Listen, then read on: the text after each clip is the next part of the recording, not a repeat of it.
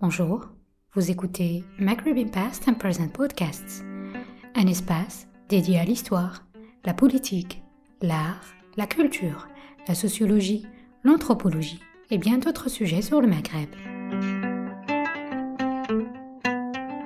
Cet épisode a été enregistré à l'occasion de la journée d'études Réflexion autour des manuscrits maghrébins, qui a eu lieu le 12 février 2020 au Centre d'études maghrébines en Algérie, le CEMA, et s'inscrit dans le cadre du cycle des conférences Langue et société au Maghreb. Dans ce podcast, Iman Aït Abdelrahim, doctorante en informatique à l'Université d'Oran 1, présente une communication intitulée Digitalisation des manuscrits arabes, cas d'étude, les manuscrits traitant de la religion musulmane. Monsieur Wahmi Braham, professeur des universités, fondateur de la revue académique Études et documents berbères, domicilié à la Maison des sciences de l'homme, Paris Nord, a modéré le débat. Euh, parmi euh, les, les, intervenants, intervenantes, nous avons Madame Imen Eita Rahim, euh, qui est informaticienne devant l'Éternel, hein, et qui va vous parler justement de digitalisation. Ça ne s'invente pas, des manuscrits arabes euh, cas d'étude, les manuscrits, euh, voilà, les documents religieux. Et là, nous vous écoutons 15 minutes. Ok, donc euh, je me présente, c'est Imen Aïd Abdelrahim, doctorante en informatique. Je suis affiliée à l'Université d'Oran Aujourd'hui, je vais vous parler sur la digitalisation des manuscrits arabes et prendre comme cas d'étude les manuscrits traitant les religions musulmanes. Donc, on parle ici de digitalisation qui est le même terme numérisation. D'accord? Du coup, là, on va définir c'est quoi la numérisation. Donc, la numérisation, c'est quoi? C'est le fait de convertir des manuscrits, d'accord? Euh, en texte, en image, en audio, en une forme qui est dite numérique ou bien informatisée. Le fait qui a poussé les gens à numériser. Donc, on a eu des problèmes avec les manuscrits.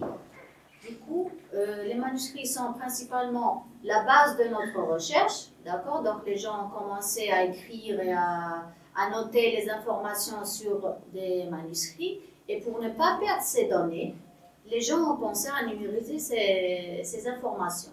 Donc, malgré tous les efforts fournis, il n'est pas possible de conserver ces manuscrits. Pourquoi? Parce qu'il y a certaines conditions. Le papier n'est pas bien, l'ancienneté du manuscrit, les, inondations, les catastrophes naturelles en général. Du coup, on a eu beaucoup de pertes de manuscrits et ils ont pensé avec la technologie à numériser. Donc, avoir les versions électroniques, ce qu'on appelle maintenant les versions électroniques.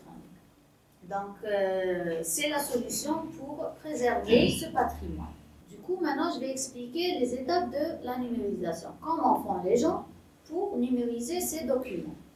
Qu'est-ce qu'il faut faire et comment, quelles sont les étapes euh, qu'on doit faire? Voilà. Donc, la première, c'est la sélection, d'accord? De la collection numérisée et définition des axes stratégiques. Donc, on prend les manuscrits, on ne va pas tout numériser à la fois. On a une collection, on doit choisir les collections qui sont d'une importance plus élevée.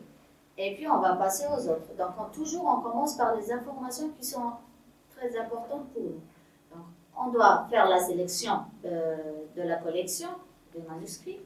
Et puis, la gestion des droits d'auteur dont M. Oudobraham a parlé déjà auparavant, le catalogage des documents numérisés, on doit former ou bien euh, mettre ces, ces documents numérisés en des sections selon leur domaine, selon l'auteur, selon. Donc, il y a plusieurs euh, types de catalogage.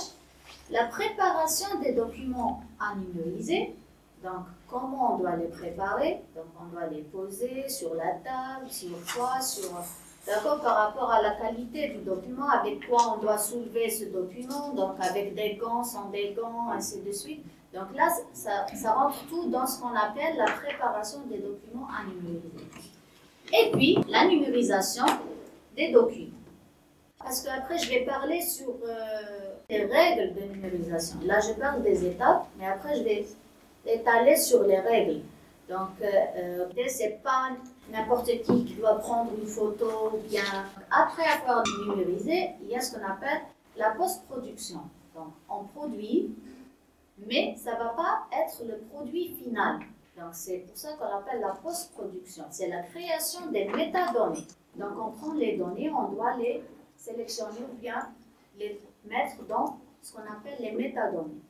Et puis, le passage en OCR, euh, c'est les formes ISO, c'est les formes, donc on doit mettre tout ça dans des formes qui sont normalisées, nommées dans ce qu'on appelle le web, pour avoir ce manuscrit sur le web. Et d'ailleurs, peut-être que vous avez aussi une idée qu'il y a des sites web qu'on ne peut pas consulter ici en Algérie. Pourquoi? Parce que le débit pour consulter ces, ces, sites web, il est très haut. Par contre, le débit qu'on a en Algérie, il est très bas. Voilà, donc parfois vous consultez un site et vous dites non, non disponible. Ça ne veut pas dire qu'il n'existe plus, mais parfois c'est parce que le débit, il est très bas. Et du coup, même pour ces documents, s'ils sont enregistrés quelque part dans un site web ou bien une base de données qui demande un très haut débit pour les consulter, donc vous n'allez jamais pouvoir les consulter à cause de cela. Et pour cela, il faut suivre les normes. Donc, le contrôle de qualité des documents numérisés, pour faire ce contrôle aussi, il y a des règles à suivre dont je vais parler tout à l'heure. Le versement des documents numérisés validés sur le serveur informatique. Donc là, c'est bon, on va mettre en disposition ces documents qu'on a fabriqués, qu'on a numérisés, qu'on a, qui sont prêts à utiliser. Et puis, il y a la mise en consultation des documents. C'est-à-dire, on va généralement, mais pas tout le monde fait ça, ça arrive même dans les sites web, la, la, première, la première année, le premier mois, une première semaine, ils vont tester, vont lancer ces documents en, en free. Donc, euh, c'est gratuit pour les consultations. Et puis, si ces documents attirent beaucoup de gens, ils vont faire leurs études. S'ils vont garder cela en, euh, en mode gratuit ou bien payant. Voilà, donc euh, ceci sont les étapes les plus importantes dans la numérisation. Et puis, comme j'ai dit tout à l'heure, qu'il y a des règles pour faire cette numérisation. Donc, il y a deux types de numérisation. Il y a le type de numérisation qu'on appelle imprimé, c'est-à-dire sur les papiers, et il y a le type de numérisation qu'on appelle image. Donc, numériser une image elle-même. Numérisation, le résultat, c'est totalement, ce sont tous des images.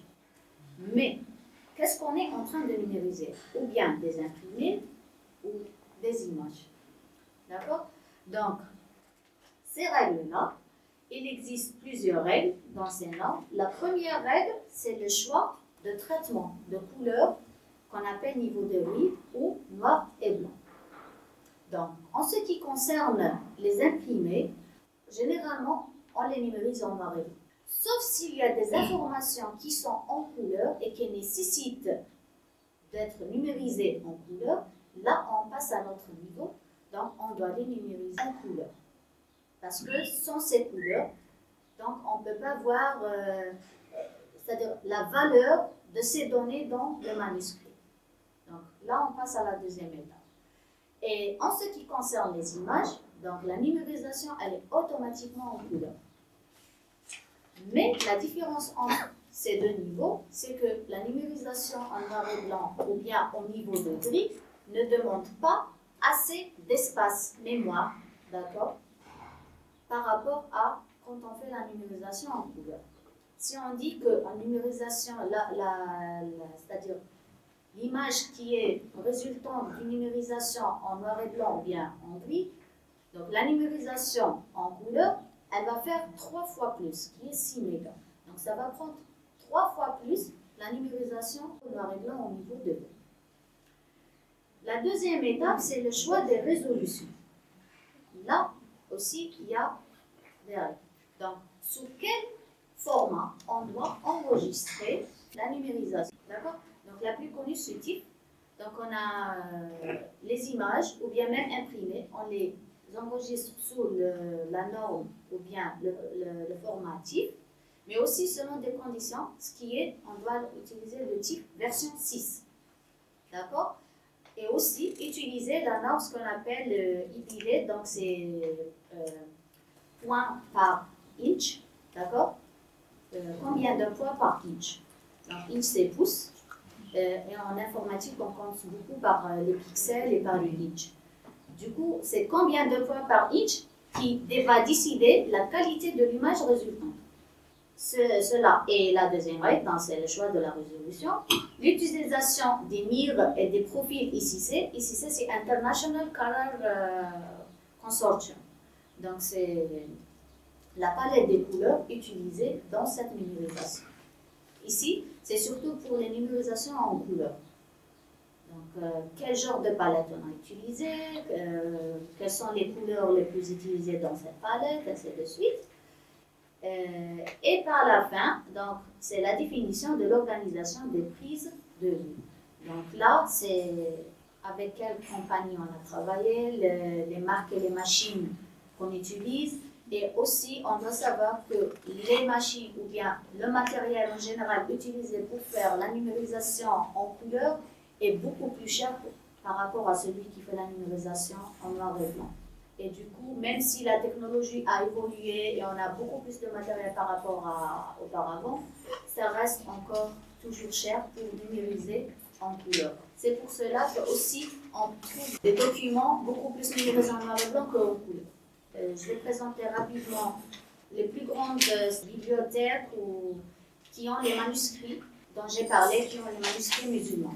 Donc il y a euh, dans la collection en Europe, il y a le Staatsbibliothek euh, zu Berlin. Donc, il y a le Qatar Digital Library. Ok, c'est au Qatar. Leiden University Bibliothèque, c'est à Leiden. Bibliothèque nationale de France. Et la Bibliothèque Apostolica Vaticana, c'est au Vatican. Ça, c'est en Europe. En Amérique du Nord, en North America, euh, on a California, on a Los Angeles, on a Bynett, Princeton University Library. University of Michigan Library and Islamic Studies Library of MCG's University. Collection majeure de la région de Middle East and North Africa. Donc l'abréviation MENA c'est utilisé pour Middle East and North Africa. Donc on a le Suleymanic Nissi, Topkai Sarai, euh, je ne sais pas comment on prononce ça parce que c'est par rapport à leur langue. كتاب خانة Mazwa, Mozaï, Merli et Malak. Ça, c'est peut-être au Pakistan, quelque chose comme ça. المكتبة الوطنية للمملكة المغربية et Jamiat Malik Saoud, c'est en Arabie Saoudite. Euh, les points les plus importants pour évaluer et dire les bibliothèques qui sont les plus utilisées, donc il y a quelques points, donc c'est par rapport à la taille de la collection. Ici, on voit que par rapport euh, aux couleurs, donc le gris français c'est beaucoup, donc il y a beaucoup de manuscrits qui sont numérisés. Et on les établit comme au Vatican, euh, Leiden et Maroc il y a peu de, peu de manuscrits qui sont numérisés. Donc c'est la palette des couleurs qui définit. Donc il y a la taille de la collection, il y a la collection en ligne, c'est-à-dire ceux qui vont mettre leur collection numérisée en ligne. Et après, sur le en ligne, est-ce qu'il est téléchargeable ou pas? C'est-à-dire, on peut voir, il y a des bibliothèques qui mettent les manuscrits en ligne, mais on ne peut pas les voir. Donc euh, voilà, c'est les points les plus importants. Je vais finir par ça. Il y a ceux qui les mettent téléchargeables ou pas, donc on peut les voir, mais on ne peut pas télécharger. Utiliser, euh, des portails, il y a ceux euh, qu'on peut consulter, mais à travers des portails. C'est quoi les portails? Donc, par exemple, votre université a payé euh, quelques manuscrits et il n'y a que à travers le réseau de l'université que vous pouvez accéder à ces manuscrits. Et public. Il y a le point public, ça veut dire les manuscrits consultés par le public. Combien de manuscrits? Quels sont les manuscrits les plus euh, demandés? L'indication de nombre de pages. Il y a des manuscrits là où on peut voir le nombre de pages et d'autres là où on ne peut pas voir. Et la, majorité, comme vous voyez ici, 13, donc euh, Michigan, Tombouctou, Daira, Tokyo, euh, Leiden, Morocco, ils numérisent mais sans, numéroter les, pages. Et puis il y a le point sur lequel j'ai parlé, c'est la résolution de l'image.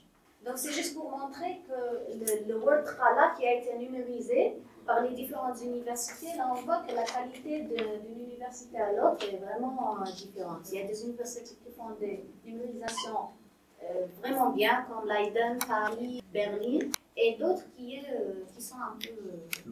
C'est-à-dire la qualité, là on voit C'est une bien. question de normes, on utilise bien les normes. on À Tahran, par exemple, ici, si vous voyez, c'est vraiment flou, on voit rien. Ici aussi, c'est. Là, c'est Malek et là, c'est Majlis. Les normes et les développeurs aussi. Exactement. Et la Malaisie aussi, c'est vraiment. euh, on ne peut, on peut pas voir. Là, c'est juste le World Qal. Et c'est une étude qui a été faite très récemment en 2019. Merci. Voilà. Merci. euh, le temps. Ça, c'est le, le sujet est très important, mais. Et puis je dirais c'est un bon début, une, une première approche d'un point de vue d'une informaticien. Et je vous encourage à continuer. Merci. Ouvrez du chemin.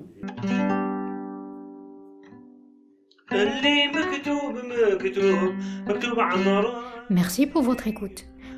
D'autres épisodes sont disponibles sur notre site web www.themaghribpodcast.com ainsi que sur iTunes et Podbean.